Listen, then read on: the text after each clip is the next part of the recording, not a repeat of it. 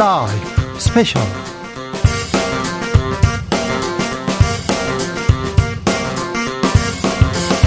2022년 10월 8일 토요일입니다. 안녕하십니까. 주진우입니다. 토요일 이 시간은 일주일 동안 가장 중요한 일들 정리해드리는 그런 시간입니다. 가장 중요한 일들 정리해드려야 되는데, 중요한 일들이 요새 정치권의 뉴스가 요새 좀 죄송합니다. 사과하고 시작하겠습니다. 자, 시사 1타 강사 두 분 모셨습니다. 양지열 변호사, 박준 변호사, 어서 오세요. 네, 안녕하세요. 지금 이 방송 영상으로 만나보실 수 있습니다. 네, 지금 바로 유튜브에서 주진우 라이브 검색하시면 영상으로도 만나보실 수 있습니다. 선물도 준비했습니다. 네, 정치권 인물 중에 요즘 제일 관심 있는 또 신경 쓰이는 사람은 누굽니까? 카카오톡 플러스 친구에서 주진우 라이브 검색하시고 친구 추가를 한 다음에 메시지를 보내주시면 됩니다. 세 분 추첨해서 선물 드리겠습니다. 주진우 라이브 스페셜 본격적으로 시작해 보겠습니다. 국정감사가 시작했습니다. 국정감사가 시작됐는데, 네. 감사, 네. 감사원의 감사가 또, 네. 네. 아무튼 감사 공방, 날카로운 공방 연일 이어지고 있습니다. 최가박당에서 감사 들여다보고 왔습니다.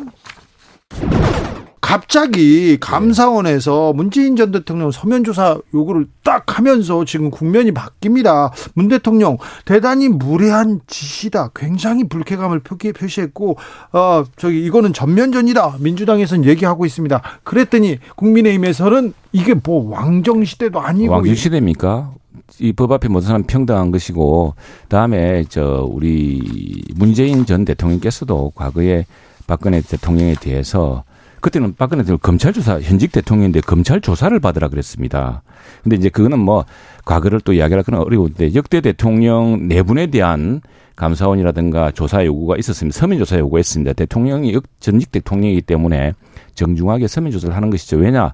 근데 이 착각하지 마셔야 될 게 이 조사가요. 이 정부에서 시작된 게 아닙니다. 이 조사가 저 서해 공무원 사건이 비살되지 않았습니까? 그분들이 탈북자 가족으로 이제 이게 그 저 누명 각인이 지키니까 이걸 벗어나려고 국가인권위원회 호소도 하고 이래가지고 국가인권위원회도 조사를 하라 그랬던 사안입니다. 예. 근데 이제 우리 국민 모두 생명이 소중하지 않습니까? 그래서 이제 조사가 진행되고 있고 이분은 이거는 지금 고소인 고발인 가족들이 당사자가 있습니다. 그래서 그분들이 청원을 하고 해서 진행하는데 감사원 감사까지 넘어갔죠. 넘어갔으면은 감사원에서는 여러 가지 이제 여기에 대해서 종결을 해야 됩니다. 그래서 대통령께 당시에 이 문제에 대해서는 뭐 대통령이 보고받으셨습니까? 뭐 그랬을 리가 없지 않겠습니까? 뭐 등등 해서 아, 대통령께서 이 간단하게 우리 국민 목숨이 소중하고 내가 그랬을 리가 있겠나 하고 답변하시면 되는 문제예요. 최영두 의원님 제가 이 그런데 무례하다는 이유가 말도 안 되는 이야기죠. 잠깐 들어보세요. 진짜 언제 무례, 그렇게 이야기한 적이 진짜, 있습니까? 진짜 무례해요. 왜 그러냐면 이 서해 공무원 피격 사건은 제가 당시 국방위원회에 있었거든요. 그때 비공개 회의 있었어요. 그때 여야 의원이 다 있었고 그 당시에 한기호 의원이 국민의힘 간사였습니다. 다 그 국민의힘에 있는 국방위원들 다 알고 있던 내용이었고 그래서 국방위원회 그 당시 회의록을 비공개 회의록을 공개하면 돼요. 그리고 또 하나는 정보위원회에서 그 당시 우리가 얘기하는 SI 정보만 제대로 파악해서 진실 규명을 하면 이건 아무 문제가 없는 그렇습니다. 거예요. 아무 문제 없기 때문에 문제. 대통령께서 아니, 얘기, 아니 들어 아니 아니 되는 아니 거예요. 그런데 이거 이제 아니 뭐 잠깐 서면 조사 안 해도 마찬가지입니다. 박근혜 아니, 대통령이나 이명박 대통령 서면 조사 답변 안 했어요. 그럼 그렇게 전례했다면 되는 거죠. 그런데 무슨 무리하고 말고 있습니까? 오늘 최영도 의원님 래퍼 같아요. 어? 오늘 왜냐하면 저 공평 공정한 발언권 발언 시간을 보장받기 위해서 제가 최영도 의원 좀한 말씀만 드릴게요. 예. 노태우 대통령 당시는 일곱 비리 그 국방비 관련된 비리가 언론에서도 그렇고 심각한 비리 문제가 터져가지고 마지막 조사 단계에서 왔다. 그리고 또 하나는 김영삼 대통령도 외환 위기에 대한 문제가 다 조사되고 터지고 나서 마지막 조사 단계에 온 거고요. 그다음에 누구죠? 이명박 전 음. 대통령 같은 경우도 4대강 비리 다 터지고 다 언론에서 문제가 막 나오니까 마지막 조사에 나온 거란 말이에요. 예를 들어서. 그런데 지금 그러한 비중 있는 사건하고 이 소외 공무원 피격 사건과 관련해서는 음. 제가 얘기하지 않습니까? 회의록에 대한 부분만 제대로 보면 진실을 밝혀줄 수가 있는 문제인데 왜 이거는 제가 볼 때 국민의힘이나든가 대통령실에서 실질적으로 국민 전환용 우리 카드를 쓰는 거예요. 아니 그렇지 않습니다. 국민 전환용 카드 썼다면 저는 말렸을 겁니다. 이렇게 내부에 지금 이렇게 결석을 다지기 위한 카드로 좀 쓰는 거예요. 그런데 이 지금 윤석열 정권의 가장 큰 특징은 뭐냐면 수사하고 조사하고 자, 기소하면서 오늘 네, 네 시간 더 주시기로 하시죠. 알겠습니다. 그, 그래. 그 수사 기소 좀 하지 마세요. 모든 게 수사 기소하세요. 이, 이 상황에서 말하고 국민 전환용으로 문재인 전 대통령 카드를 쓰겠습니까? 그렇지 않고요. 이거는 감사원은 독립기구 아니겠습니까? 근데 지금 말씀하신 것처럼 이 사건을 어떻게 보자면은 문재인 대통령께서 간단하게 소명하면 될 문제고 서면 조사에 대해서는 그 부분은 무엄하다 이렇게 이야기할 게 아니고 그건 당시에 내가 국민의 생명을 구하기 위해서 노력했는데 그 상황이 좀 이리 됐다라고 해명하면 되는데 지금 이게 우리가 시작한 것도 아니고 우리 국민들 그 누구나 저 탈북자의 가족이라고 주홍구실을 쓸 뻔했던 분들이 그 누명을 벗겨달라고 지금 민원하고 있는 그 사안의 진정에서 마지막 단계에 왔다고 봅니다. 자 여기까지 듣겠습니다. 네. 이재명 대표가 음, 목소리를 높이기 시작했습니다. 독재 정권의 공포 정치 이런 단어까지 써가면서 지금 맹 비난하고 나섰는데 어떻게 보셨어요? 이재명 대표의 그 사법 리스크를 줄이기 위해서 당대 비쳤다는 건 다는 사실이고 지금 여기에 대해서 이게 과연 뭐 어느 정도 국민적 그 예, 받을 수 있을 것인지. 예, 근데 이런 리스크가 없는 분이 이런 말씀을 하신다고 하면 다르겠지만은 지금 뭐 그리고 지금 그, 그 이게 모든 것을 다 그런 프레임으로 보고 그런 시각으로 보고 그런 안경으로 맞춰서 보면은 뭐라고 뭐 무슨 말이든 못 하겠습니까? 자유민주주의 국가에서.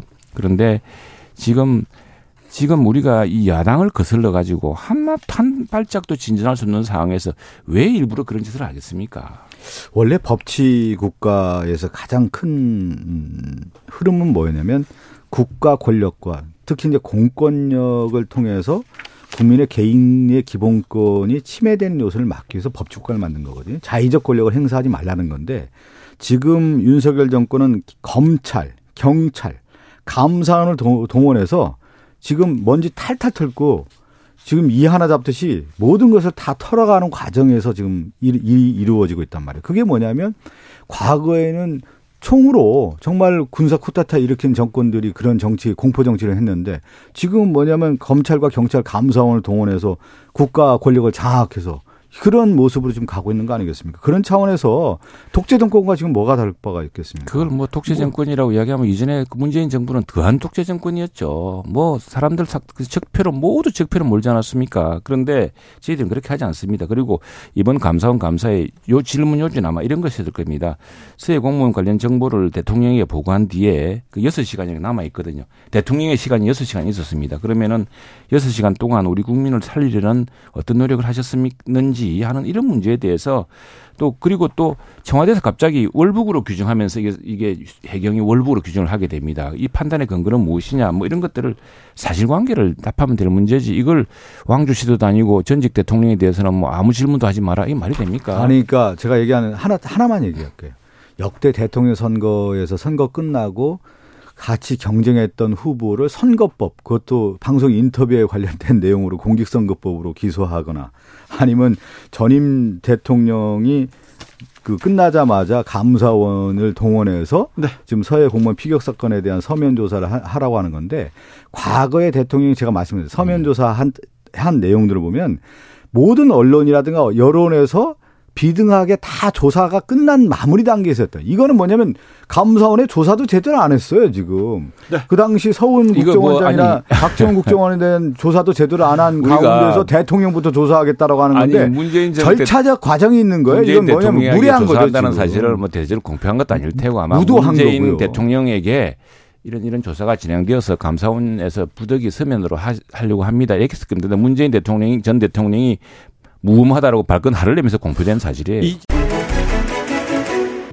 최영두, 박성준 두 분과 함께 감사원이 문재인 전 대통령 조사하겠다, 서면 조사하겠다 이렇게 얘기를 해서 큰, 어, 큰 논란이 됐지 않습니까? 이 문제에 대해서 예, 들여다봤어요. 아 근데 이제 감사원 이 감사가 본리부터 어떻게 시작되는지부터 따지고 봐야 될 것 같아요. 네. 그런 되게 미심쩍은 부분들이 상당히 많거든요. 사실 5월에 지금 최근에 논란이 된 이, 이 뉴스들을 좀 정리해 보면 김태호 지금 대통령실 실장이 갑작스럽게 군 SI 정보를 들여다보면서 네. 이 공무원 사건을 다시 봤던 거예요. 김태호 1차장. 예, 1차장이. 근데 이 부분도 사실 권한이 있다 없다를 떠나서 승인 안 받고 본 게 아니라 의혹이 제기돼 있는 그런 상황이 그 다음에 윤석열 대통령이 딱 얘기합니다. 어, 윤석열 대통령이 하필 콕 집어가지고 이거를 들여다 봐야 된다라고 얘기를 했고 그러고 나서 다시 이제 최근에 불러진 게 이 감사원 관련해서 감사위원회에서 아, 주요 기관에 간 주요 감사가 됐었을 때는 이 감사위원회 의결을 거쳐야 되는데 왜 우리 의결도 안 거치고 이 일을 진행하자고 이거 내부에서 문제가 먼저 제기된 거예요. 네. 되게 코미디가 벌어진 게 그래서 최재 감사원장이 감사원인데 문제가 있을 것 같으니까 이거 어떻게 해야 될지 우리 내부에서 TF를 한번 만들어서 풀어보자라는 얘기가 나왔다라는 겁니다. 그 감사를 해야 될 곳이 감사원 내부에서 그런 일이 벌어진 거예요. 그렇죠.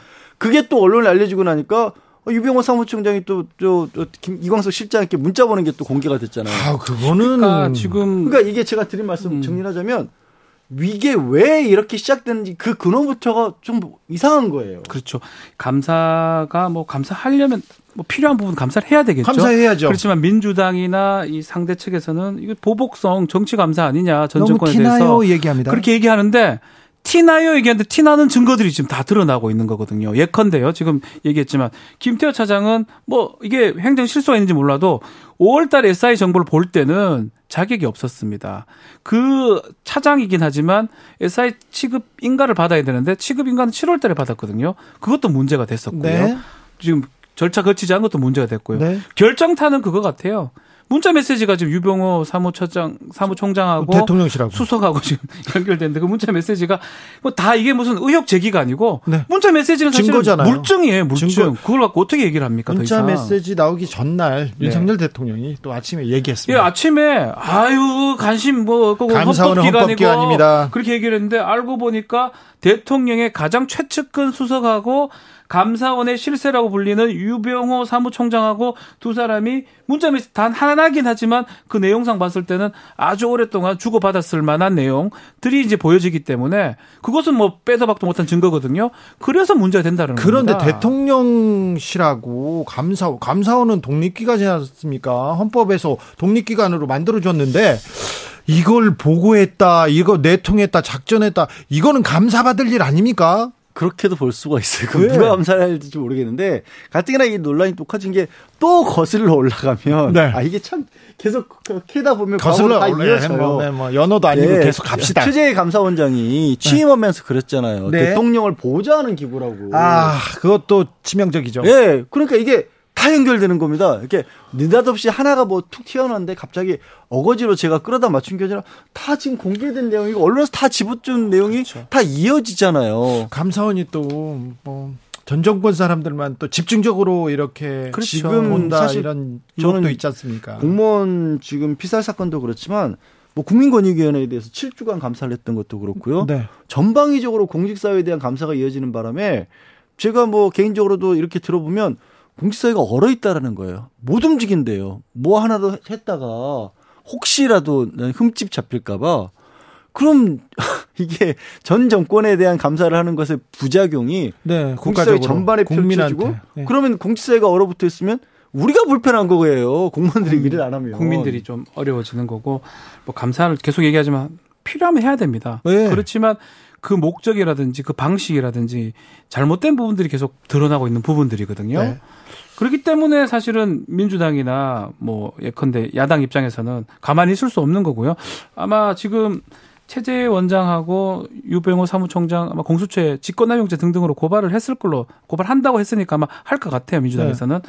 하게 되면 지금 말한 것처럼 조사를 합니까 또 감사원을 사실은 감사원은 헌법상 기관 헌법에 따로 분리내어둔 기관인데 뭔가 애매한 상황이 된 거예요. 감사원이 감사원으로서 그 역할을 못하면 이런 대단히 논란에 빠질 수 있는 상황에 빠지거든요. 네. 지금 감, 이런 상황이 딱 된 것 같아요. 감사원은 공무원들이 일을 잘하는지 못했는지 법에 맞는지 이걸 따지는 칼을 가진 기관입니다. 그렇죠. 그런데 공정해야 되는데 감사원장 전직 감사원장이 정치권으로 직행했어요. 네. 그래서 정치적으로 아 우려 걱정이 있어요. 그래서 더 좀 공정하고 또이 아, 법적으로 좀 탈이 없어야 되는데 계속 탈이 생깁니다. 이거 좀 국민은 우려하고 있습니다. 감사원 제대로 가는지. 지금 그리고 이제 다른 것보다도 직접적으로 나온 게 최근에 논란이 됐던 게 이제 조금 전에도 들으셨지만 결국 이제 문재인 대통령에게까지 서면이지만 질의서를 보냈다는 거예요. 이거 정치적인 수, 정치적인 그 상황을 고려하지 않을 수 없는 어, 그런 그, 사안인데. 그러니까요. 게다가 이게 뭔가 좀 뚜렷한 어떤 꼭 필요한 상황. 음. 그러니까 이런 겁니다. 지금 문재인 대통령이라든가 성훈 전 안보실장, 박지원 박지원 전 국정원장 같은 경우 고발을 당했죠. 그 공무원 유족분들에게. 근데 그 고발이 감사업법상 자료 제출이나 소환 조사에 응하지 않았다는 건데 이게 그냥 단순하게 응하지 않으면 고발 내용이 범죄가 성립되는 게 아니라 감사원이 필요할 때 응하지 않았던 거예요. 필요한 사유가 충분히 해명이 돼야 되는 거거든요. 네. 근데 감사원이 지금 꼭 필요한 상황인가? 일단 평행해서 검찰이 수사를 진행하고 있고요. 그다음에 송은 전 실장이라든가 박조원 전 원장 같은 경우도 소환 조사도 안 받았거든요. 그럼 겹쳐지는 사안에서 검찰도 보고 있고 뭐 박지원 서원 두 번도 두 분도 안 받았는데 갑자기 전직 대통령에게 자료 내세요라고 하는 게 과연 타당할까? 민주당은 이거 싸우지 않은 거냐 발끈했습니다. 그렇죠. 예, 그래서 저는 이제 개인적 좀 얘기긴 한데 되게 어설퍼요. 하려면 잘해야죠. 그 다른 어떤 잡음이 안 들리게 해야지만이 이런 감사는 성공할 수가 있는데 그게 실력인데 너무나 어설프게 할 정도로 오히려 감사를 함으로써 정권에 부담을 주는 거거든요. 그러니까 이렇다면 오히려 정권 입장 감사 좀 하지 마라 할 수밖에 없어요. 엉뚱하게 감사를 해가지고 아니면 감사하는 과정에서 뭔가 잘 잘못된 것들이 나옴으로써 감사가 감사 오히려 감사 받아야 될 상황이 된 거거든요. 지금 그러면 그 부분이 가장 문제인 혹시 거예요. 혹시 감사원에서요 정치적으로만 보면 저 전 정권 문재인 정부 사람들이 갑자기 뭐 감사를 이렇게 드라이브를 걸어가지고 오히려 지금 윤석열 정부에 부담을 주고 있는 겁니까? 아, 엑스맨처럼 네. 두 개씩 생각을 해야 되는데 그뭐 그건 아니겠죠. 아니, 그건 아니겠는데 저는 이제 박 변호사 생각에도 일정 부분 공감을 음. 하면서 요즘 어떤 생각도 드냐면 하도 그냥 그렇게 좀 약간 거칠게 나오다 보니까 눈치를 아예 안 보기로 작정한 게 아닌가 하는 생각도 들어요. 너무 거칠어요. 그러니까 이게 감사라고 하면 이게 굉장히 예민한 부분이고 정교해야 되지 않습니까? 예를 들어서 예전에 검찰 수사, 도 그렇고 감사원의 감사도 음. 마찬가지고 제가 아까 공직사회가 왜 얼어붙는다는 얘기를 했냐면 정말 필요한 부분에 있어서 딱 외과 수사라서 딱 그 부분만 도려내는 그게 필요하거든요. 그렇죠. 근데 이렇게 막 전방위적으로 다 뒤집어 놔 버리면 이게 그래서 진짜 눈치를 안 보는 건지 아니면 서투른 건지 아니요 아니 헷갈려요. 저도. 눈치도 안 보고 서투르기도 두 가지 다 같고요. 그래서 결국은 저는 뭐또 이게 또 개인적 생각이긴 한데 많은 국민을 보기보다는 지금 좀 지지자들을 보고 지금 가는 모습이다. 아, 제 그, 개인적 생각이긴 그래요? 합니다. 저는 뭐 정권 네. 한 사람만 보는 거 아닌가 이런 그, 그, 그 말이 지지자를 비판도. 본다는 게 정권을 본다는 말이죠. 그런데요. 그렇 그뭐양 변호사님 지적대로 권익위 감사가 시작됐어요. 감사할 수 있습니다. 전 정권 사람 감사할 수 있어요.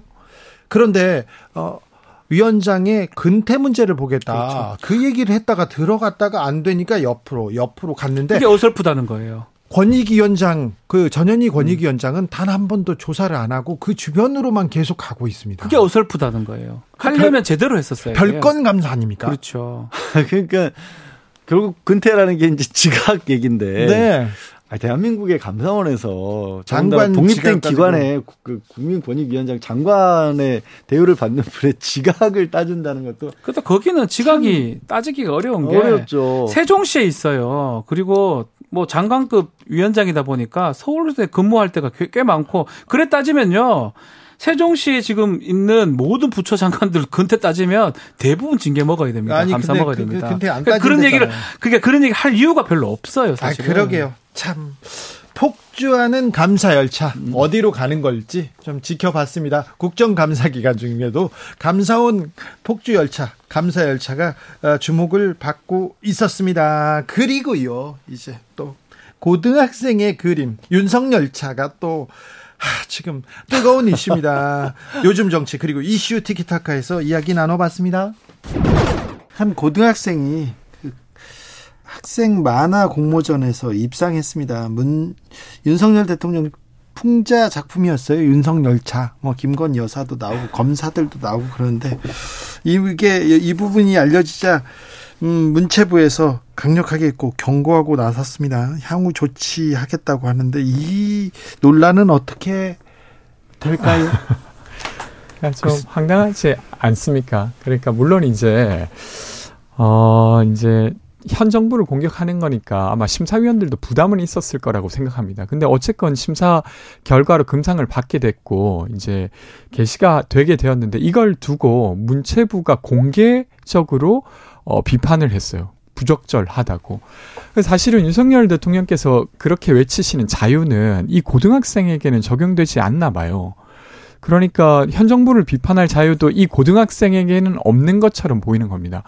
최근에 이제 언론 모 언론에서 그러니까 자막을 잘못 달았다는 이유로 엄청 공격받고 있잖아요. 그러니까 그런 거랑 좀 연결되어서 사실 이견을 전혀 허용하지 않는 정부의 어떤 단면이 또 드러나는 게 아닌가 싶습니다.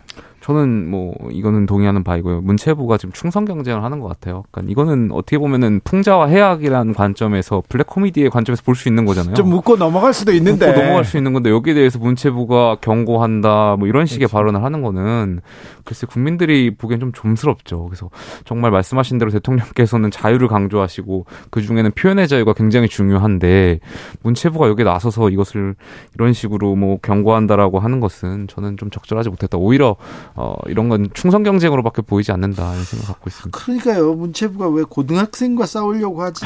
이거는 굉장히 어, 뭐 전혀 아, 그러니까 제가 일단은 보도 자료를 냈잖아요 문체부에서 그리고 예. 또 여당의 한 패널께서는 이 지금 재단이 그 한국만화영상진흥원 이게 부천시 소속이라고 해요. 근데 또 부천시가 지금 민주당 시장을 하고 있어서 네. 그래서 이런 심사를 했다는 등 이렇게 이야기하시는데 이렇게 갈 건 아니라고 생각합니다. 저는 거기 이그 말씀하신 대로 문체부 입장 동의하지 않고요. 뭐 윤석열 정부를 지지하든 지지하지 않든 국민이고요.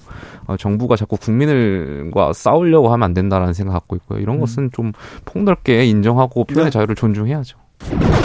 윤석열 차는 달려야죠. 아, 예, 윤석열 차가 우리 대통령 선거 때 왜 기차 빌려서 갔고 네. 그때 저도 같이 탑승을 하고 있었는데요. 그렇죠. 다리 쭉 올린 거 있죠. 아, 제 옆자리에 앉아 않았어요. 그러니까 네, 얘기했어야지. 구독발, 구독발. 네. 그 무튼 이 윤석열 차라고 어, 보이는 만화, 이 카툰 네. 때문에 이제 또 한바탕 난리가 난 모습인데요. 고등학생이 네. 세상 돌아가는데 관심이 많네요. 그림 잘 그리던데요. 네. 네. 근데 그런 그림 그려서 유튜브에 음. 올리건 어, 인터넷 커뮤니티에 게재하건 또 이보다 더한 그림들도 사실은 많이 있기 때문에 그렇죠. 그거 갖고 문제 삼는 사람이 아무도 없습니다. 예. 예를 들어서 인터넷에 들어가 갖고 있는 커뮤니티에 이재명 대표랑 영화 아수라에 있는 내용들이 비슷하다 해서 이 내용을 막 만들어서 올린다고 누가 그걸 법적으로 문제를 삼겠습니까? 표현의 자유겠죠. 네. 대신 이런 내용들이 부천시에 소속돼 부천시의 어, 재단법인으로 있는 이 기관에서 공모전을 거치고 공모전이 이제 수상을 하게 되는 과정을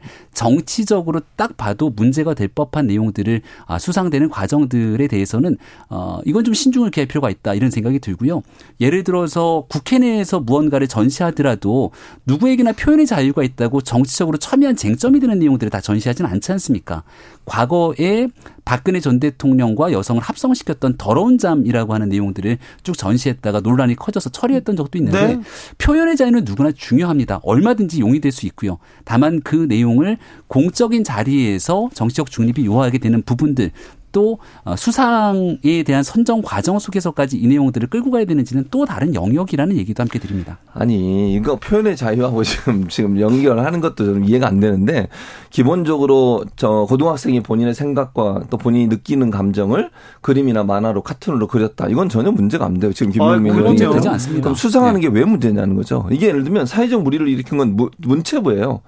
저는 사회적 무리를 문체부가 일으켰다고 생각합니다. 이 학생이 누구든 자기 생각을 그림으로 표현할 자유가 있는 거예요. 네. 그 자유를 통해서 어떤 사람이 제, 뭐, 제, 뭐 작품을 출품을 했고 심사 과정에서 전혀 공정하지 않은 불공정하지 않은 상태로 심사가 이루어져서 상을 받았어요.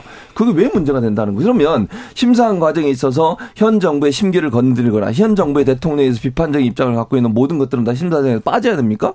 그건 아니잖아요. 이게 예를 들어서 아예 내용이 뭐 어떤 분야에 대한 어, 주제가 정해져 있어 가지고 그 주제를 벗어난 내용에 대해서 상을 줬다면 문제가 되지만 자유주제로 했고 사회적 비판 내용도 많이 있어요.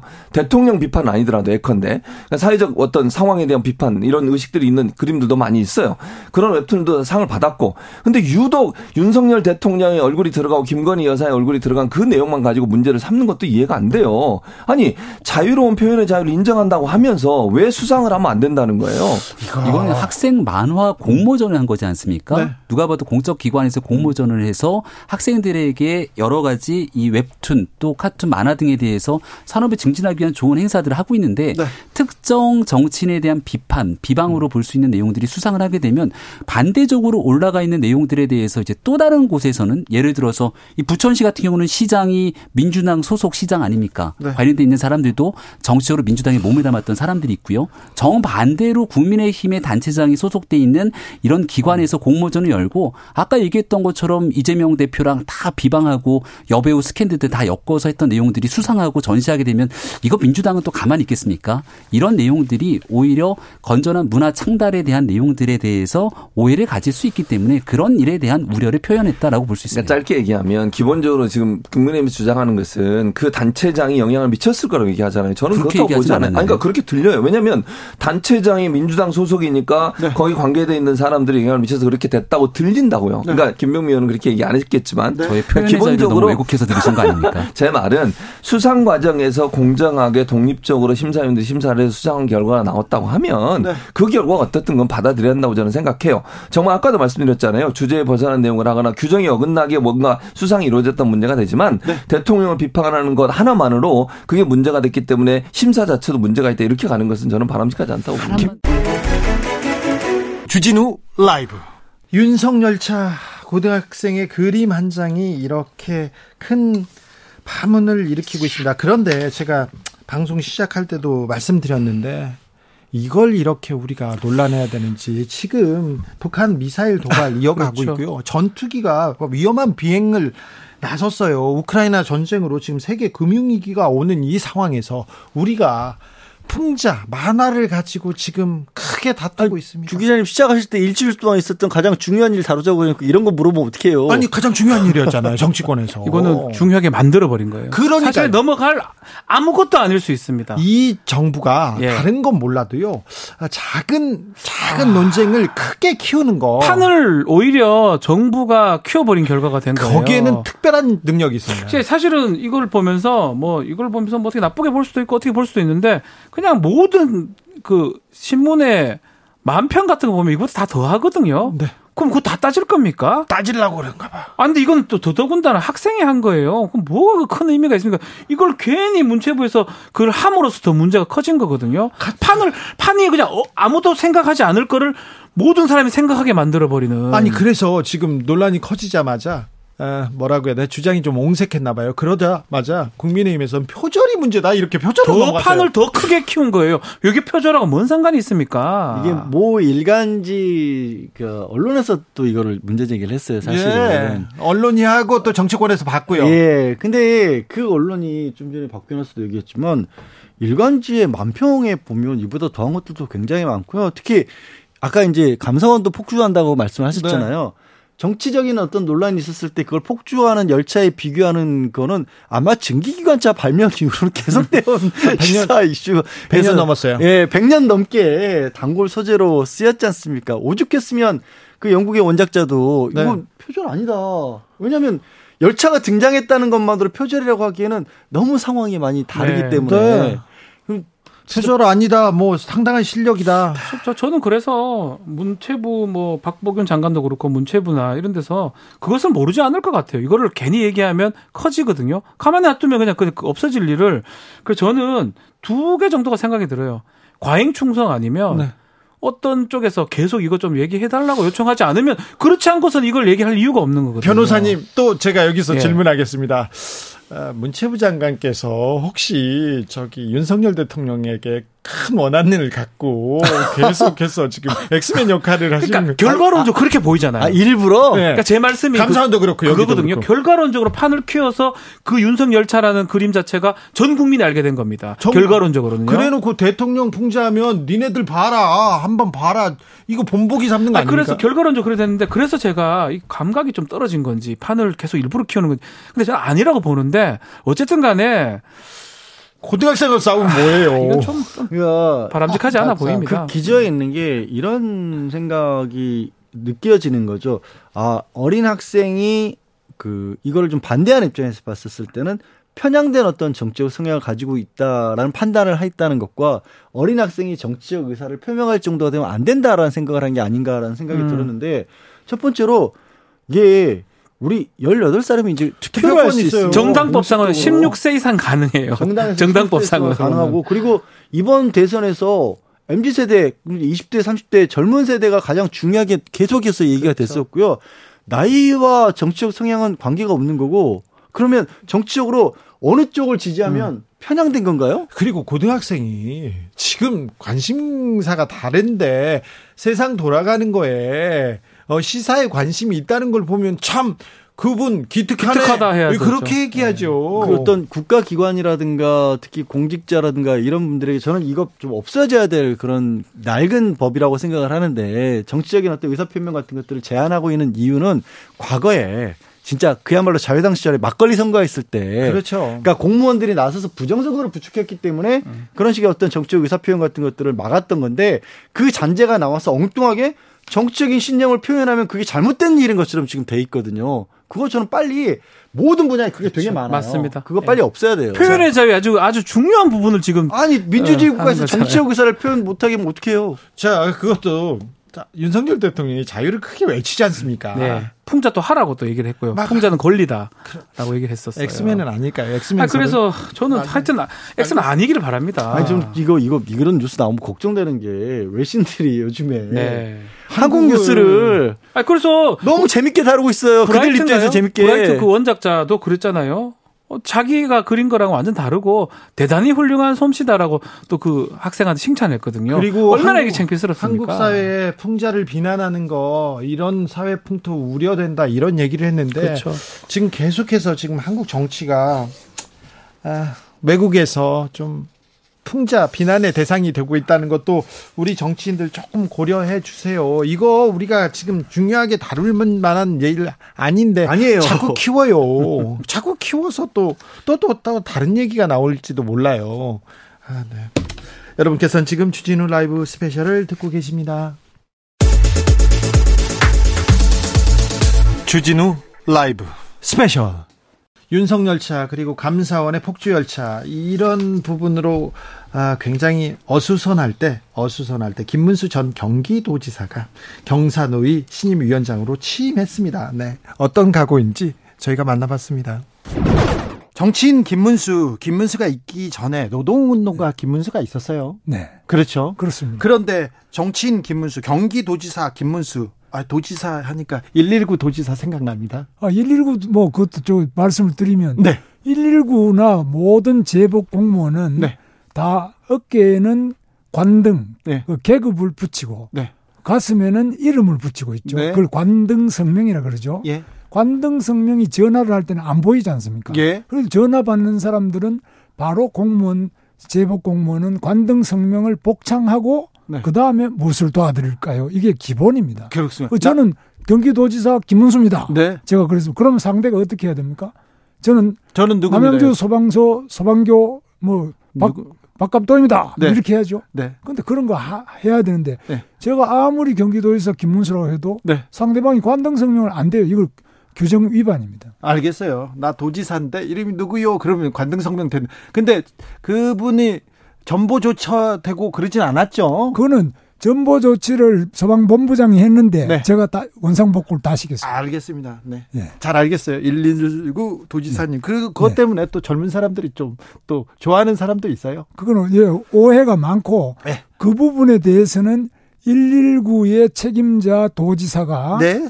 그 부분을 확실하게 더 어, 바로 잡으려고 하는 건데 그거는 뭐 아주 시민을 위해서 좋은 거라고 생각합니다. 알겠습니다. 정치인 김문수, 아, 노동운동가 김문수가 있었고, 정치인, 네. 특별히 경기도지사 김문수는 경기도민한테 사랑을 많이 받았어요. 네, 감사합니다. 네, 많이 받았어요. 그걸 발판으로 뭐 서울시장도 나와달라고 해서 나오셨고, 그 다음에 대선도 나오셨어요. 예, 떨어졌지만. 예, 그런데 그 이후에, 네. 뭐, 아, 뭐, 뭐, 도지사 김문수는 정치인 김문, 김문수는 없고 아스팔트 김문수만 있다. 이거는 조금 바로잡고 가야 되는데. 그 이유는 네.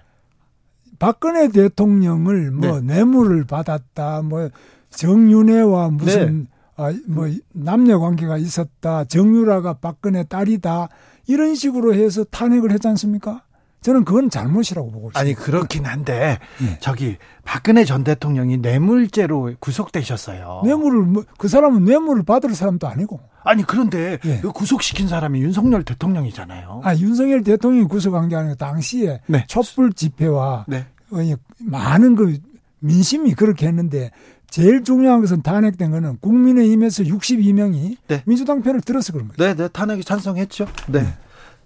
그래도 뇌물죄로 구속은 됐습니다. 법적으로는. 근데 그거는 저는 매우 잘못된 처사로. 네. 그런데요, 어, 이명박 전 대통령도 뇌물죄로 구속되죠. 그것도 또 문제가 많다고 봅니다. 뇌물은 받았잖아요. 저는 전직 대통령이 뭐 그 사람들이 뇌물 받을 일이 뭐가 있겠습니까? 그런데 특히 박근혜 대통령은 네. 제가 국회의원 10년 해봤지만 그분은 돈도 모르고 돈도 필요 없는 분이에요. 뭐 남편이 있습니까? 애들이 있습니까? 부모가 있습니까? 알겠습니다. 아무튼 대법에서 확정된 문제다.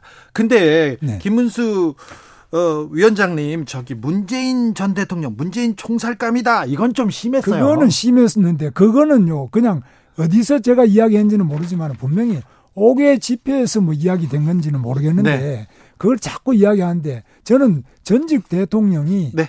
우리 국민들의 자부심으로 존중받아야 되고 네. 누구든지 전직 대통령이 구속되고 뭐 이런 거는 저는 좋아하지 않습니다. 알겠습니다. 네, 전직 대통령한테 그러면 안 된다. 좀 심했다. 이렇게 얘기하고 넘어가겠습니다. 그렇습니다. 자, 아, 기대가 큽니다. 네. 윤석열 정부 노동개혁 어떻게 할까 걱정도 되는데 김문수 위원장이 오면서 아 조금 어떻게 이끌까 어, 기대하는 사람도 많습니다. 일단 민노총하고도 얘기를 잘해야겠죠. 물론입니다. 네. 네. 언제든 만나서 얘기할 생각. 어, 지금 계속 지금 만나러 가, 가뵈려고 하는데 네. 아직까지 답이 없습니다만은 네. 한국노총은 이제 답이 와서 오늘 만나 뵙고요. 예. 민노총은 언제 어디서든지 뭐 제가 어, 말씀하시면 달려가겠습니다. 알겠습니다.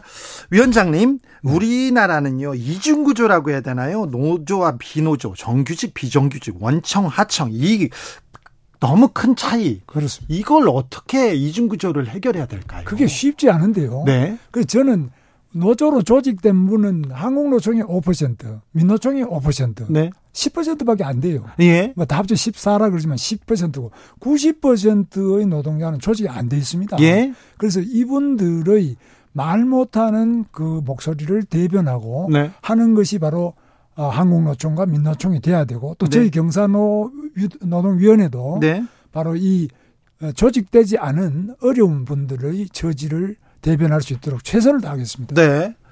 자동차를 하나 만드는데 네. 왼쪽 바퀴는 정규직이 오른쪽 바퀴는 비정규직이 만들어요. 근데 네. 왼쪽 바퀴를 만드는 정규직 용 정규직 노동자는 1억 원 받고 오른쪽 바퀴 비정규직 200만 원, 300만 원 받고 이거는 좀 안 됩니다. 그건 굉장히 불공평한 일인데요. 네. 이게 왜 이렇게 불공평하게 되느냐 하는 것을 우리가 서로 대화를 해야 됩니다. 네. 그런데 저는 특히 예. 가장 말 못하는 비정규직 어, 저희들이 대변을 하더라도 네. 정규직인 노총과 민노총이 네. 이 비정규직도 자기 조합은 이상으로 생각해야 안 됩니까? 그렇죠. 그게 전태일 정신 아닙니까? 네. 전태일은 자기가 재단사지만은 네. 재단사가 아닌 시다. 그건 정말 보조자들, 그렇죠. 미싱 보조, 어린 뭐 이런 사람들 입장을 대변해 가지고 목숨을 바쳤지 않습니까? 예. 그게 전태일 정신 아닙니까? 네. 그러면 지금 바로 노총 민주노총이 자기보다 더 어려운 사람을 챙겨야 되는데 네. 너무 자기들 것만 먼저 챙기지 않습니까?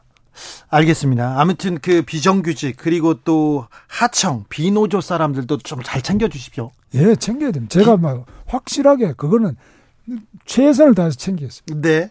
주 52시간 무력화된다. 임금 삭감될 것이다. 고용 불안 이어질 것 같다. 이렇게 해서 윤석열 정부가 추진하는 노동 정책에 대해서 우려가 있는 게 사실이에요. 예, 그렇습니다. 우려가 있는데 네. 그 우려는 너무 안 하셔도 되는 것이 예. 저는 이렇게 생각합니다. 노동 개혁도 좋지만 대화가 우선이다. 예. 대화를 해야지만 개혁이 있고 뭐가 있지. 네. 일방적인 개혁이라는 것은 개혁도 아니고 네. 불가능합니다. 네. 알겠습니다. 대화 중요하죠. 대화가 중요. 네. 어, 저기 비노조, 비정규직, 하청 노동자의 목소리도 좀 잘 들어주시고 대화도 좀 해주셨으면 좋겠어요. 어, 대우조 선해양 하청 노조 파업을 계기로 네. 하청 노동자는 파업을 하면 거의 불법이잖아요. 아니 꼭 그럴 수 필요가 없습니다. 하청노조라고 불법이 될 필요가 없고요. 예. 하청노조가 오히려 묵묵하게 예. 파업도 잘 안 하고 네. 정말 말없이 일하는 분들이 하청노조죠. 아니 그러니까 그런데 너무 배가 고프고 힘들고 네. 20몇 년 동안 일해봤자 월급이 200만 원 받는다. 이거 못 살겠다. 조금 올려달라 얘기할 수 있지 않습니까? 그렇습니다. 이야기하기 전에 네. 저희들이 먼저 달려가서 보고 파업하기 전에 예, 이거 어떻게 이렇게 차별, 차별이 있느냐. 네. 이걸 노조와 네. 그 항공노총이나 민주노총과 힘을 합쳐서 바로 그런 배고픈 네. 현실을 고칠 수 있도록 최선을 다하겠습니다. 네. 그래서 노조도 안 도와주고 그래서 파업을 합니다. 파업을 네. 하면 회사에서는 손해배상 청구합니다. 그 노동자들 밥 먹고 살기도 힘든데 감옥 가라. 돈 내놔라. 이건 더 힘들지 않습니까? 근데 이제 법은 지켜져야 되지만 네? 하청 노조에 대해서는 네. 조금 더 배려를 해야 된다고 저는 봅니다. 그렇죠. 왜냐하면 네. 크고 힘 있는 항공노총, 민주노총 이런 데는 몰라도 하청 노조는 노조도 잘 못 만들고 네. 아주 어려운 처지에 그 정규직보다도 뭐 반도 못 받는 이런 임금 수준에 대해서는 네. 우리 국가가 정부가 네. 또 경제사회노동위원회가 더 우선적으로 관심 가지고 네. 그들 편에 서겠습니다. 네, 알겠습니다. 그런데 저 오늘 한노총 찾아가서도 그렇고 그 전에도 그렇고 어, 저기 사측의 무차별 손해배상 이거는 좀 막자 노란봉투법에 대해서는 문제가 있다고 얘기하시더라고요. 노란봉투법이 뭐가 있냐면은 하청 노조를 보다는 오히려 네. 어떤 노조든 노조 집행부가 결정하면은 불법 행위에 대해서도 면책이 되도록 이렇게 되어 있는 부분이 있어요. 아직까지 노란동 봉투법이 제정이 안 되고 안 국회에서 한 10개 정도의 그 개정안이 나와 있습니다. 예. 그래서 10개가 어떻게 결론 날지 몰라도 그러나 노동조합도 법 테두리 안에서 해야지. 예. 노동조합이라고 해서 법을 벗어나도 좋다. 이거는 좀 곤란하지 않겠습니까? 아니 그렇죠. 법적 그 법적인 테두리에서 해야죠. 파업도. 예. 그런데 아무튼 오죽했으면 파업했겠냐. 이거 그거는 뭐 좋아요. 네. 그 비정규직에 아주 그 어려운 상태에 있는 어, 그 영세 노동자들이 네. 정말 먹고 살 게 없어가지고 힘들게 하는 거 이런 거는 저희들이 귀를 기울이고 예. 최선을 다해서 돌볼 수 있도록 하겠습니다. 중대재해처벌법 네. 사실 이렇게 안전사고 많이 나서 네. 집으로 돌아가지 못하는 노동자들이 하루에도 두 명, 세 명씩 나오지 않습니까? 네. 그런데 사측에 안전 좀, 안전을 위해서 힘써라 이렇게 얘기하고 못하면 사측을 좀 처벌하는 중대재해처벌법 이거 좀 강력하게 해야 되는 거 아닙니까? 아, 그럼 지금 굉장히 강력, 세계에서 제일 강력한데요. 강력하다고요? 오, 예, 50억 이하의 벌금에다가 7년 이하의 징역 이거 세계에 이런 게 없고 우리나라 법에도 이런 게 잘 없습니다. 감옥 가는 사람 거의 없어요. 아 그런데 감옥 가는 사람이 지금 이제 시행된 지 얼마 안 됐습니다. 네. 그런데 이거는 처벌도 좋지만 네. 이 중대재해처벌법 이전에 사전에 근로 조건을 개선할 수 있도록 그렇죠. 위험한 걸 먼저 찾아가서 고쳐라 그래야지. 네. 그걸 처벌하는 게 법의 능사가 아니잖아요. 능사는 아니죠. 네. 근데 자 안전하게 이 어, 중대재해처벌법 처벌 당이 받기 전에 이 안전한 노동 환경 만들어라. 이거는 계속 말씀하셔야죠. 당연히 미리 사전에 사고 안 나도록 네. 현장에 안전 점검 지도하고 제가 안전관리 기사입니다. 아, 제가 국가기술 자격을 가지고 있고 공장에서 제가 안전관리 기사를 했어요. 예. 그래서 제가 공장 생활 7년 했는데 네. 안전관리 기사 생활을 2년 이상 했어요. 예. 그런데 안전관리라는 거는 사전 예방이 중요하지 네. 처벌 위주로 한다고 해서 개선이 안 됩니다. 그렇죠. 네. 네. 공장장 시절에는 그렇게 인기가 많으셨다면서요. 여공들한테 특히 인기가 많으셨다. 예, 그래서 저는 뭐 공장에 다닐 때는 네. 나름대로 그 어려운 분들부터 먼저 돌보니까 왜냐하면 전태일 정신 네. 저는 아주 좋아하거든요. 네. 아 그분은 정말 자기가 자기보다 못한 사람을 위해서 밥도 안 먹고 네. 버스비 가지고 자기 빵 풀빵 사주고 우리 사회에 온 예수 같은 사람이죠. 예, 그렇습니다. 그렇게 자기 희생을 한 분 아닙니까? 네. 우리 노조가 그렇게 돼야 된다고 보죠. 그렇죠. 네. 네. 아무튼 그리고 정치인으로 이렇게 어, 정치인으로 정치에 입문하시고도 그리고 또 도지사에 있을 때도 김문수는 개혁가였어요. 네. 그렇죠. 보수 진영에서도 개혁을 가장 외치는 사람이었습니다. 네. 부천에서 국회의원 하실 때도 그렇고 네. 네. 아스팔트는 말고요. 아스팔트에서도 그렇습니다. 아 그랬어요? 예.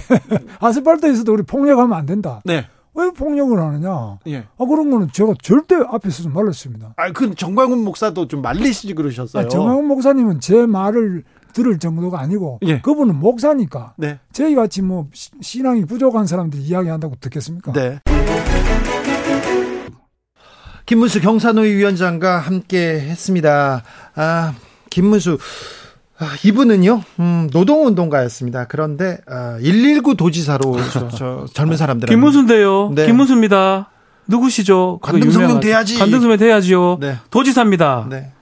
그런 일, 어떤 얘기가 네. 있었는데 그, 그, 그, 부분에 대해서는 자기는 또 그 오해였다 음. 오해가 많다 제복 공무원들은 좀 관등 성명 복창해야 하는 게 기본이다 이렇게 얘기하시더라고요. 그렇죠. 네 본인도 좀 오버했던 건 알더라고요. 음. 그리고는요 그 이후에 서울시장 후보로 나왔고요. 대선 주자로 네. 또 나서기도 했는데 그 이후에는 또 아스팔트 사나이로 맹활약했습니다. 태극기 집회에 가서 너무 과격한 발언 쏟아냈는데 일부 부분에 대해서는 유감이다 고 얘기하더라고요. 경사노위 위원장 장관급 장관급 위원장입니다. 되게 중요한 자리인데 이 자리는 장점이 있어요. 인사청문회를 거치지 않는 장관급 자리입니다. 네.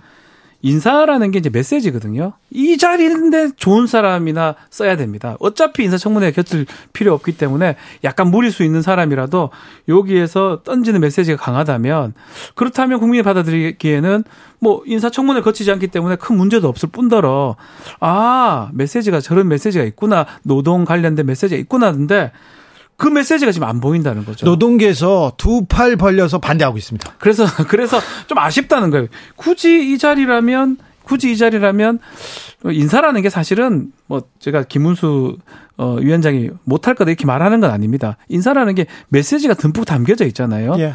근데 그 메시지가 반대로 읽혀질 가능성이 있기 때문에 지금 말한 것처럼 노동계가 싫어할 수, 뭐 말이 경사노이지만 가장 주목해야 될 중에 노동 쪽에 주목을 하고 하는 위원장입니다. 사실은. 그렇죠. 정부 쪽에서 노동계하고 얘기하는 하려고 만든 창이죠. 위원회이기 때문에 그런 측면에서는 인사가 아쉽다 이 생각이 들어요. 이분 이제 취임 결정되고 이렇게 언론과 인터뷰한 내용을 보면 어, 노조 지금 얘기한 그런 위치 있지 않습니까? 네. 주로 이제 노동조합 쪽의 입장들을 많이 대변을 해줘야 되는 부분이 분명히 있는데 이쪽을 일방적으로 편을 들자는 게 아니라 그 얘기를 귀담아 듣고 정부에 전달하는 역할이 굉장히 중요한데 나 하시는 말씀은 일성이 뭐 대우조선 해양 그 사태 같은 경우에도 강성노조로 인한 것이었다라는 식의 발언을 하셨고 노란봉투법에 대해서 노란봉투법도 아니 지금 노동자들은 보호해 주는데 지나치게 보호해 주는데 기업은 보호해주지 않느냐라는 얘기를 하셨거든요. 근데 이분이 과거에 노동운동을 하셨잖아요. 그러니까 우리가 아주 원론적으로 노동자업을 왜 인정하냐면 법적으로는 기업과 근로자가 평등하지만 현실적으로 그게 일대일로 평등할 수가 절대 없잖아요. 특별히 하청, 특별히 그렇죠. 비정규직, 하청, 비정규직, 너무 비노조 약하니까 그래서 그분들을 보호해 주자고 이런 거 만드는 건데 음. 이분은 아 왜 기업만 보호해줘 이런 얘기를 먼저 하셨고 그리고 지금 말씀 잘하셨는데 그래서 이제 이 강조했던 게 강성 노조에 대해서는 반대하지만 본인은 비정규직 보호 쪽으로 더 가야 된다라고 생각을 말씀하셨어요. 근데 대우조선해 양은 주로 비정규직 분들이었어요. 문제가 하청 근로자 분들이었거든요. 그렇죠. 네. 그러니까 상황 파악을 면밀히 안 하신 건가?